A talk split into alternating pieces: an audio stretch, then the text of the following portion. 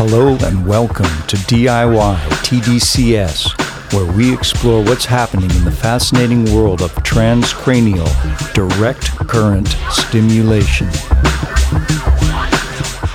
My name is John Humphrey, and this is podcast episode number three.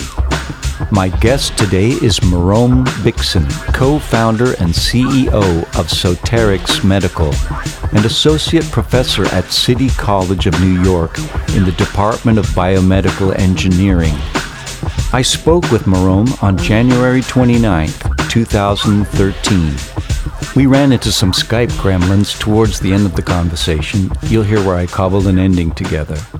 Today is January 29th, 2013. I'm speaking with Marom Bikson, co founder and CEO of Soterix Medical and associate professor at City College of New York in the Department of Biomedical Engineering. Marom, I was wondering if you could just start out telling us a little bit about your background, maybe even all the way back to when you were like a teenager just getting interested in uh, electronics.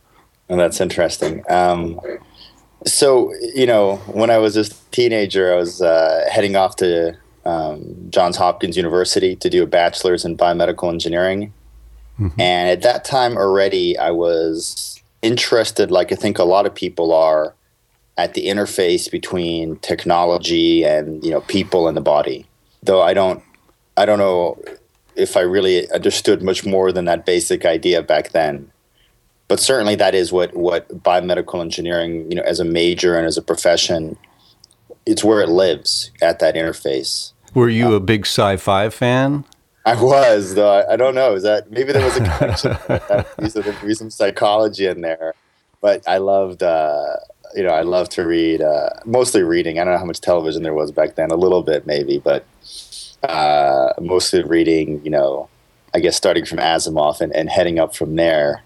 Um, and I certainly wasn't shy about technology. Um, my mom worked for a big uh, computer company, and uh, she had many opportunities to br- to bring things home um, from them. And so, of course, that was an opportunity to to break those things. Uh, and I, I, don't, I wasn't really that good at putting them back together. So uh, maybe something there. And then at Hopkins, uh, I got interested in instrumentation.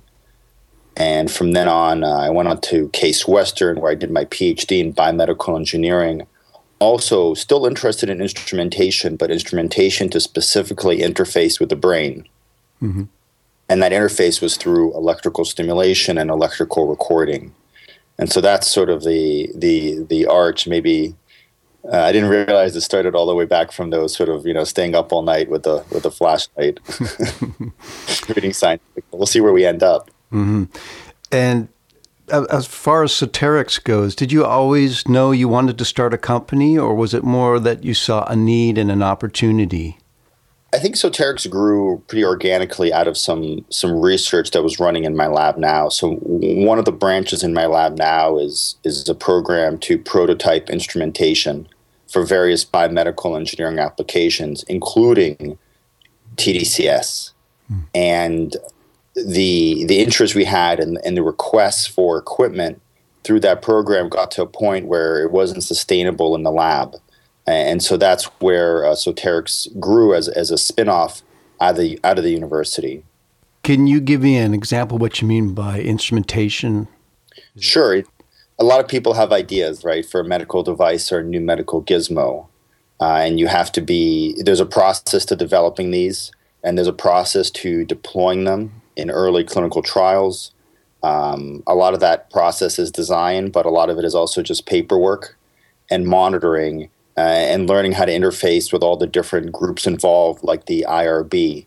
Uh, and so we have a pipeline for that process, and it almost always involves working with a clinician or a group of clinicians who have an idea. Mm-hmm. Uh, how many founders are you? For Soterix, it's three founders. Mm-hmm. And do you have angel or VC backing at this point? At this point, we've been doing a lot of it, I would say, bootstrapped. Hmm. Um, we were successful uh, in raising some uh, grants uh, through the government, um, including an STTR for a stroke trial, and that continues to be a source of revenue. Um, And so, with that, and through collaborations with different clinical centers, uh, we're able to support uh, the engineering effort. Wow. And is it Abhishek Datta is your CTO? Is that correct? That's right. That's and, right. And the other partner? Is Lucas Parra, who is a, a, a full professor actually here uh, in my department in biomedical engineering at City College. Great. And he is a uh, signal processing guru. Mm. Can you talk a bit about the challenges of creating a biomedical device and bringing it to market? Uh, you know, there's two issues. One is the sort of the creation and, and the trials, and, and the other one is bringing it to market. Um, I uh, those issues are obviously linked. I would say I'm, I'm much more experienced maybe on that first part of it, which has to do with the design mm-hmm. and the clinical trials, and and there you're obviously dealing with making something work, right? Uh, and you're dealing with efficacy, but you're also thinking a lot about safety. You're thinking a lot about redundancy um, and these things in the design process that are sometimes called, you know, these FDA quality systems methods. And a lot of it is not about what happens the 999 times mm-hmm. where things work exactly as expected. Uh, it's accounting for that one out of a thousand times. So really ensuring robustness and reliability. And most of the engineering effort goes into that, you know, one out of a thousand cases. Uh, compensating and dealing with those before they happen. I see. Would you care to give us a little overview of the Soterix medical devices? Sure. The Soterix is very much focused on supporting clinical trials in transcranial direct current stimulation and also variants of that like high definition transcranial direct current stimulation so the all the the devices that um, are currently deployed are designed to support ongoing clinical trials in areas such as depression. There's a there's a multi-center depression trial being headed by Colleen Loo, but there's also several sites in the United States. There are pain trials, stroke, epilepsy, and my feeling, uh, my philosophy, I guess, which which is which is reflected in how Soterix develop products, is that TDCS can and should be customized for the application. Um, so it's certainly one approach to use the exact same montage and current and pad positions for every indication and every type of subject. Um, but we believe that by customizing the therapy and maybe in, maybe even individualizing it, you can get better outcomes. And so for my lab and also for Soterix, it's sort of like a never ending job. It's a never ending process where, where we're constantly learning uh, from the clinical partners about what their needs are and trying to adapt the technology to their needs.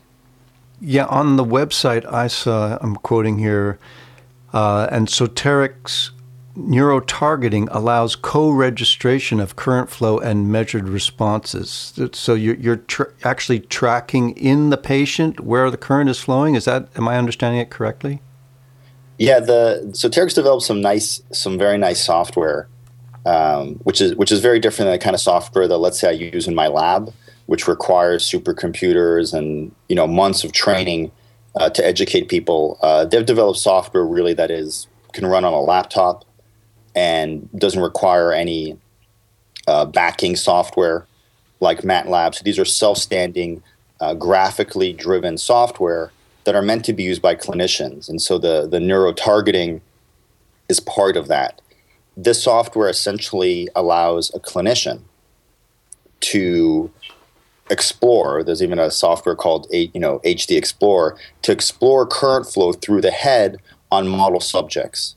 So, for example, the clinician may be interested in stimulating the motor regions uh, for some rehabilitation purpose they can either use a you know a standard montage or they can say can i do better? Can i can i rationally optimize the montage? And that's what the software lets them do. It lets them in the simulation put the electrodes on different locations on the head and then visualize that current flow through the brain. And so that general process is what is referred to as neurotargeting and it can be done on standard heads. So these are heads that already exist in the library mm-hmm. adult male one, adult male two, you know, adult female one, and so on.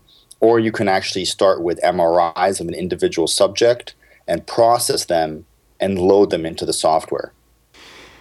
Yeah, trying to imagine how a software like that would come to be is kind of pretty much baffling me. Is it that you model the different resistances of the different tissues and and build an algorithm that accounts for that?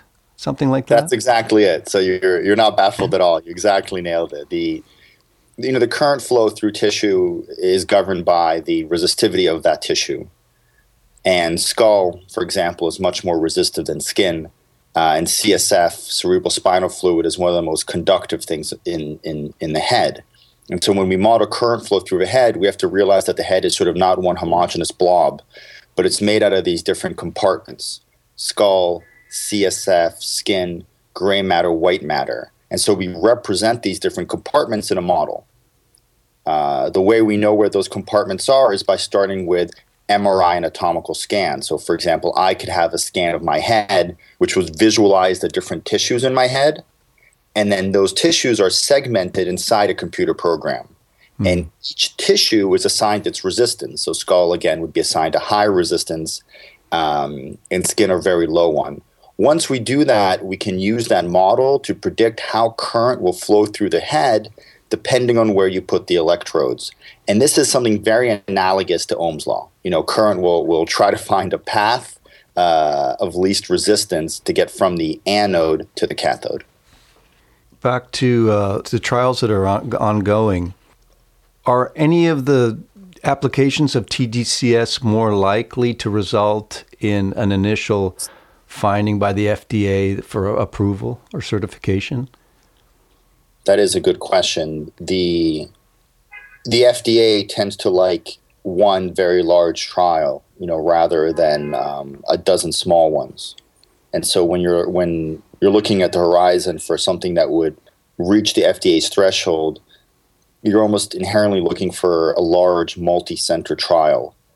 Um, of those, the largest that that we're involved with right now is the depression trial, and certainly it's being conducted with the rigor of something that could go to the FDA, um, following essentially the same protocols that have been used, for example, for the transcranial magnetic stimulation trials, um, and that is ongoing. So certainly that's that's a possibility, but it's not the. I would say it's not the only indication of interest. But it might be the most likely to happen first. No, it's it's uh, uh, what is it? as Yogi Berra had that quote, he said, "It's very hard to make uh, predictions, especially about the future." Yeah. And so, I'm not sure. I think I think what we can say for sure is that that in a few years we're going to be getting the results of that trial, uh, and and it will it will certainly be a major step forward. I think for TDCS, and this is again, this is really due to, to, to the credit of Colleen Loo and her team who put this very large trial, you know, together and put all the protocols in place. That's uh, Black Dog Institute in Australia, right? Exactly. I saw a tweet of yours recently that really piqued my curiosity because it was in relation to a clinical trial, I believe, that's going on in Ontario uh, related to smoking cessation. And the tweet specifically mentioned uh, current dosage of up to 4 milliamp. Did I hear that correctly? Yeah, though I mentioned that more out of out of my surprise than, which is why I sort of mentioned it rather than any particular sort of endorsement. The uh. the, the, device that was being used provides current up to four milliamp, uh, and I, and I found that unusual. Now I don't know whether the trial is using currents of up to four milliamp. Oh, I see. Now, supposing the FDA does eventually approve TDCS for, let's say, depression Will that be device specific or will it just be across the board? Any TDCS device would, uh, from that point on, be uh, certified?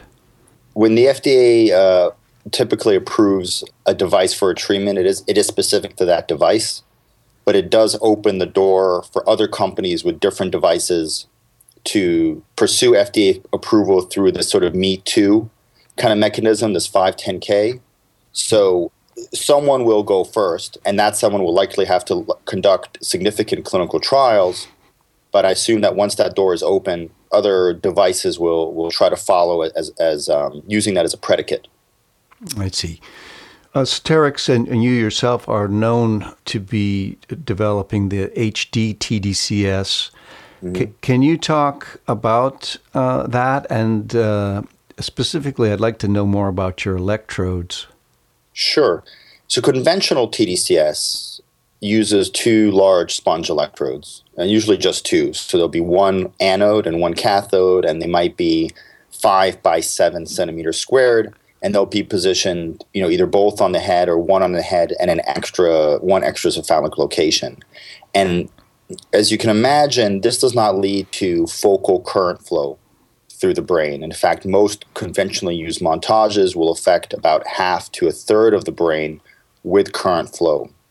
High definition TDCS replaces the two large sponges with an array of smaller electrodes.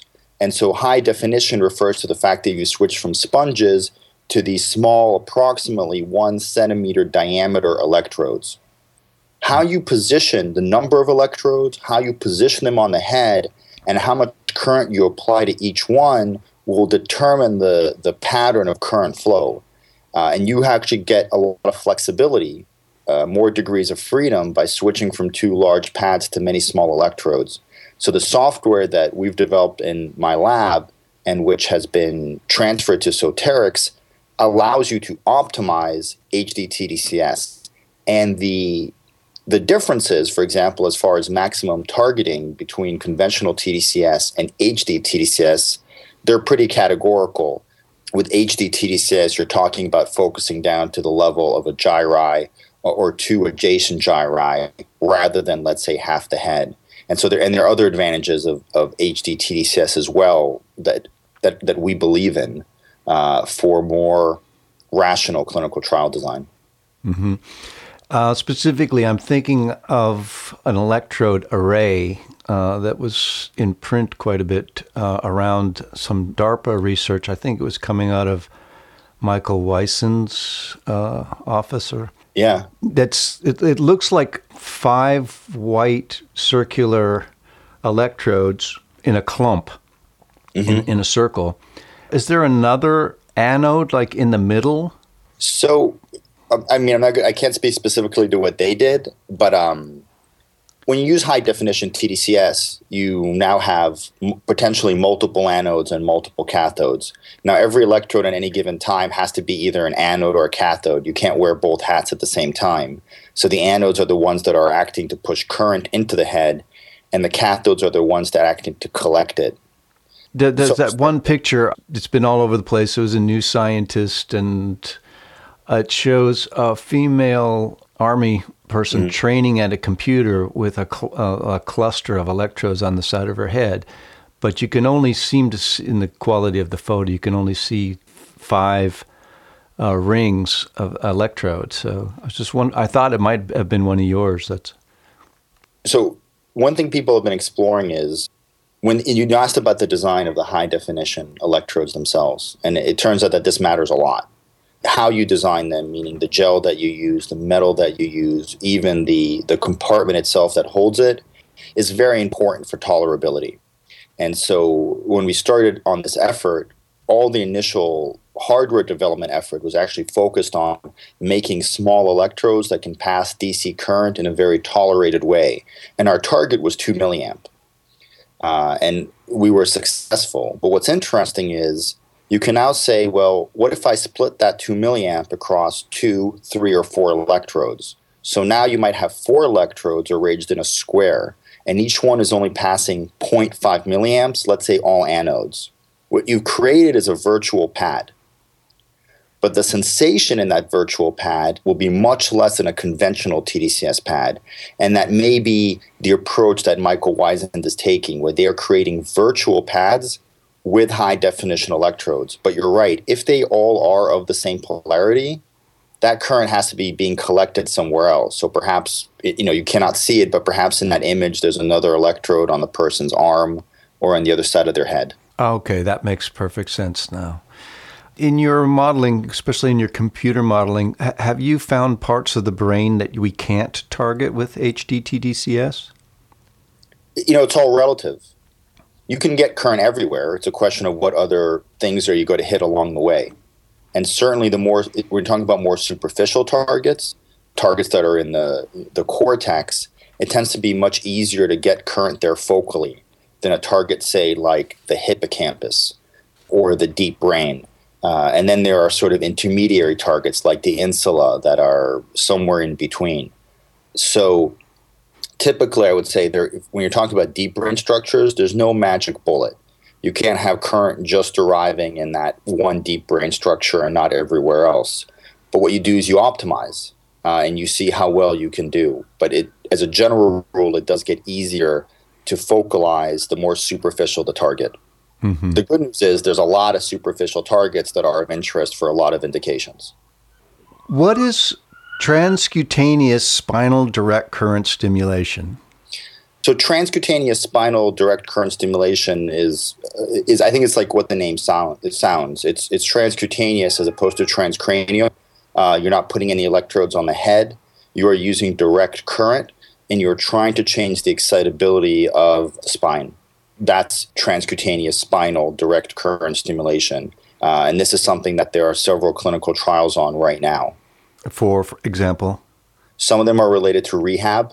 For example, after injury, especially if the injury is at you know the level of the spinal cord, to try to promote positive plasticity, to promote the reformation of connections, both injury and, and potentially also due to some sort of degenerative disease. So uh, I think a lot of the work um, looking at the spine is interested in, in motor motor function. I see. Pain is another possibility. Any papers published on, on that recently I should look for? there are certainly some papers that have been trickling out over the last several years looking at DC stimulation of the spinal cord, certainly not at the rate of transcranial direct current stimulation. But my expectation is we'll be seeing more and more of those papers. Can you walk us through a bit of the theory behind TDCS? So, as I mentioned before, with TDCS, you, you need to start thinking about your anode and your cathode. Uh, and the anode is the positive electrode, and the cathode is the negative electrode. And the anode is where current is exiting from the device through the electrode and going into the body. And the cathode is where current is exiting the body and flowing back into the device. So you're making the body part of an electrical circuit. When you put the anode, let's say, on, a, on the head, the current will flow into the head, and part of that current will flow into the brain. Some of it will be lost through shunting along the scalp, but some fraction of it will reach the brain. And if you are the cortex looking out, you see the arrival of this positive current. And so, under the anode, if you are the brain, you see current arriving, and current flows into the cortex under the anode. At the cathode, the opposite happens. So, the cathode is sort of the, the exit region. This is where current is flowing out of the brain. So, if you're the cortex under the cathode, you're losing positive current. You're seeing positive current flow out. Now, if we go back to the anode situation and we look at that cortex, you can imagine this sheet of brain and positive current flowing down into it. And as it flows down, it passes along neurons. Mm-hmm. It turns out that because neurons have a particular morphology, this positive current flowing into the cortex will depolarize cell somas, and specifically the somas of, of layer 5, 6 pyramidal neurons. So under the anode, somas are being depolarized. Under the cathode, because current is flowing the opposite way, somas are being hyperpolarized. And in the most simplistic way possible, we can envision that under the anode, because current is flowing in and somas are being depolarized, the excitability of that brain region will increase. At the cathode, because current is flowing the opposite way and somas are being hyperpolarized, the excitability in that brain region will decrease. Now, this is sort of a gross oversimplification of, of what's going on, but it, it has a strong neurophysiological basis. Now, if the excitability of a, of a brain region, let's say, has increased, you could think of all the derivative things that that might happen. The function of that brain region might be enhanced in the most global sense. the ability of that brain region to undergo plasticity, to learn, might also be enhanced. So that in a in I guess you know I could probably go on for a few hours, but I think that in a nutshell is at least a way to start thinking about what TDCS is doing. So the current potentiates the firing of the neuron. Is that correct to say? Yeah, and that's a very that's a very precise way to say it. Unlike a technology like transcranial magnetic stimulation or deep brain stimulation, TDCS is very low intensity. And that means that if the neurons in your brain are not firing, let's say they're sitting there and, and they're at rest, if TDCS comes along, they're not going to be made to fire. That's in contrast, let's say, to TMS, which really sends a blast into the brain, or electroconvulsive ther- therapy. So TDCS is very low intensity. And when I mention that anodal depolarizes the soma, this is only by a few millivolts. It's not making the cell fire. It's more changing the tone of the system. It's making it more prone to fire than it was before. Or in the case of cathodal stimulation, it's making it less prone to fire. So it's truly neuromodulatory. It, it's modulating the tone of the system and changing how information is processed in that brain region. Just theoretically speaking, would it be possible to have an amount of current that would actually fire the neurons? Yes. So there is something called transcranial electrical stimulation, TES. This was um, particularly popular in the early 80s. There's a seminal paper by Merton and Morton. In those studies, they used intensities of about a thousand volts. So that would be one amp, mm-hmm. uh, or um, a thousand milliamps was the net current coming through. And these were very short pulses. So they would put small electrodes over the motor cortex and apply a one amp stimulus for a very short period of time, microseconds. And this would activate the motor cortex so intensely that you would get a muscle contraction like you do with TMS. Now, this was also very uncomfortable. Mm. But uh, remember, with TDCS, we're talking about milliamps. So almost a thousandfold less than the intensities they were using to actually fire the brain. Is this well understood? Are there any missing pieces that we don't understand yet? Tons. I think I, I could have, you know, when I when I when I gave you the explanation, I, I could have um, also just said we really don't know. I, and this is an area that my lab and other labs are, are, are very actively engrossed in. I think, you know, one key point is that brain function is not a sliding scale of excitability. It is convenient to sometimes think of, you know, disorders like depression uh, or stroke as a like a monolithic shifting knob of excitability. But obviously, brain function is, is much more complicated, and treating brain dysfunction is going to be is going to require more sophistication than just you know anode more, cathode less. So right away at that most basic level, um, I could I could sort of you know challenge the simplistic idea I presented earlier. And there are also many other basic questions like why and how does TDCS trigger plasticity? How does TDCS interact with ongoing activity? So if you apply TDCS while someone reads a book, uh, while you apply TDCS to someone else while they do a motor task, how might TDCS interact with that ongoing activity to trigger task specific changes? So these are all very basic neurophysiology questions, and they're also very relevant to translational work, to how you design clinical trials. And so there are unknowns. How do neurotransmitters enter into this equation? So the obviously on the most basic level, uh, neurotransmitters are how cells in the in, in the neurons in the brain are communicating with one another.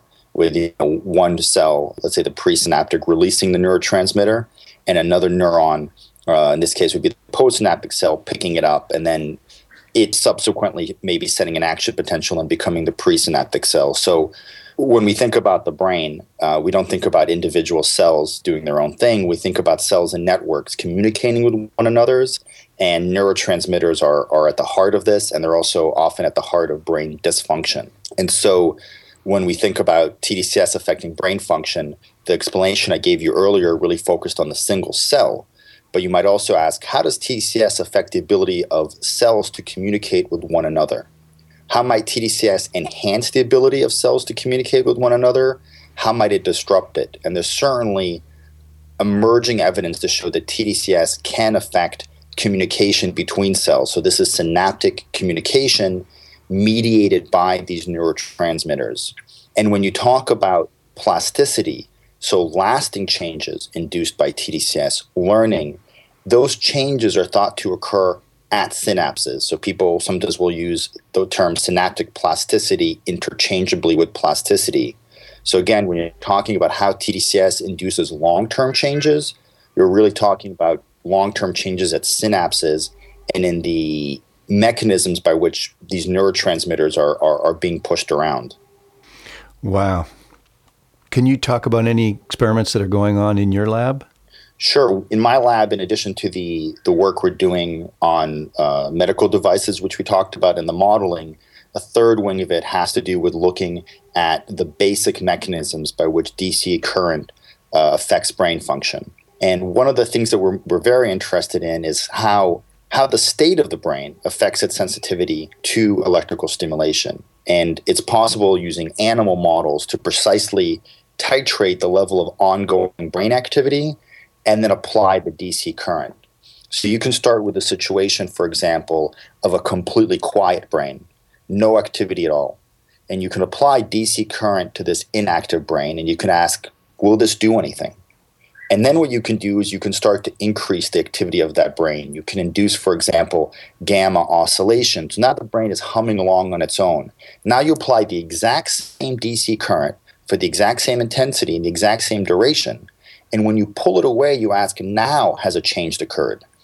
And so the, the idea is that a the hypothesis is that an active system will respond to TDCS, while a quiescent system will not. And this is certainly not an idea that's unique to our lab, there's other labs looking into it as well. And it ties in very nicely to this notion of not just doing TDCS to someone sitting in a chair and staring at a wall, but making sure you combine TDCS with some form of cognitive task. That cognitive task primes the exact network that you're interested in boosting. Now the TDCS comes in and acts synergistically. So TDCS plus ongoing brain activity. So this is a very translational question, and working in animal models allows us to really systematically look at it at a, at a network and cellular and even subcellular level. That's very exciting. The DARPA research that we saw recently, where learning time had been cut in half, is that kind of an application of this concept? Where they actually measured the parts of the brain that were active using fMRI while a person was um, learning the new task and then used TDCS to directly mo- modulate those regions of the brain while ongoing training? This is speculation, but I think it's analogous. You know, just the fact that they're using TDCS on healthy subjects, right? So this is to enhance cognitive performance in healthy subjects.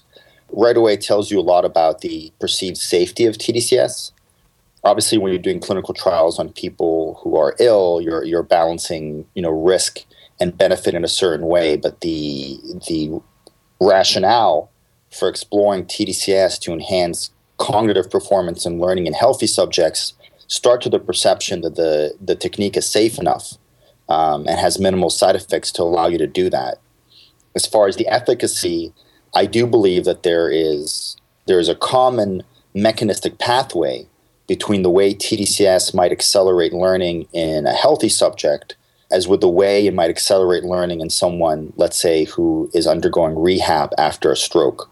Mm-hmm. And and yes, in both cases, I believe that priming the network uh, in conjunction with applying TDCS makes a lot of sense as a way to make the TDCS do what you want. Because otherwise, if, if you think about it, you're just passing a DC current through the head. And it seems like a very uh, monolithic, basic thing to do. Why does passing DC current through the head do what you want, right, in that particular day, and not what you don't want, um, and not affect other processes? And so, this notion of co-priming, either through this accelerated learning, like the DARPA programs, or through rehab, where people are using a robot at the same time as applying TDCS, to me makes a lot of sense as, as a way to extract a, a specificity from TDCS. Uh, have you done any experiments yourself? Self experiments? Self experiments. So in the uh, in the environment of the you know in the, in the, academic environment, the the the kind of experiments we could do, including self experimentation, is is very restricted. And so, on the one hand, sometimes uh, under IRB approval, uh, we will conduct experiments on ourselves initially as pilot subjects. Uh, and certainly the thinking is that we would never want to do something to someone else that we're not comfortable doing to us. But the majority of the work that's done in clinical trials, you know, here and elsewhere, would be on subjects that are, are recruited in uh, and consented. But if someone was looking to enhance learning, what, in your opinion, does the research suggest would be the best montage and dosage? Could you comment on that? Um, that that is a difficult, you know, that's a difficult topic to to comment on. Um, I'm just asking for your assessment of the research. I'm not asking uh, research. yeah, yeah. Um, so the papers are out there for for everyone to read, and there's certainly a lot of encouraging findings in the peer-reviewed literature. You just alluded to some of it. Uh, that is this DARPA-supported accelerated learning. There's been other work on memory consolidation. Uh, for example, Lisa Marshall, when stimulation was applied during the evening. Uh, there's a lot of other work. I could name many names. For example, uh, Branch Coslett uh, is a is a researcher at the University of Pennsylvania uh, who's been showing um, uh, effects on different types of cognitive performance. All these trials, however, were you know conducted in, in, in a sort of a very controlled environment uh, with very specific endpoints, and I think that that is something that's you know important to keep in mind. Right. To that extent, do you worry about a DIY TDCS community getting active out there? Well, I mean, I think I have to say upfront, whether I worry about it or not, th- this is, I think, a community that will continue to grow and develop. I think one thing the, the community needs to address internally is the, the special concerns that are associated with medical devices. I think that anybody who's ever you know coded anything or, or, or tried to build anything on, on a breadboard knows that inevitably um, the initial designs are faulty.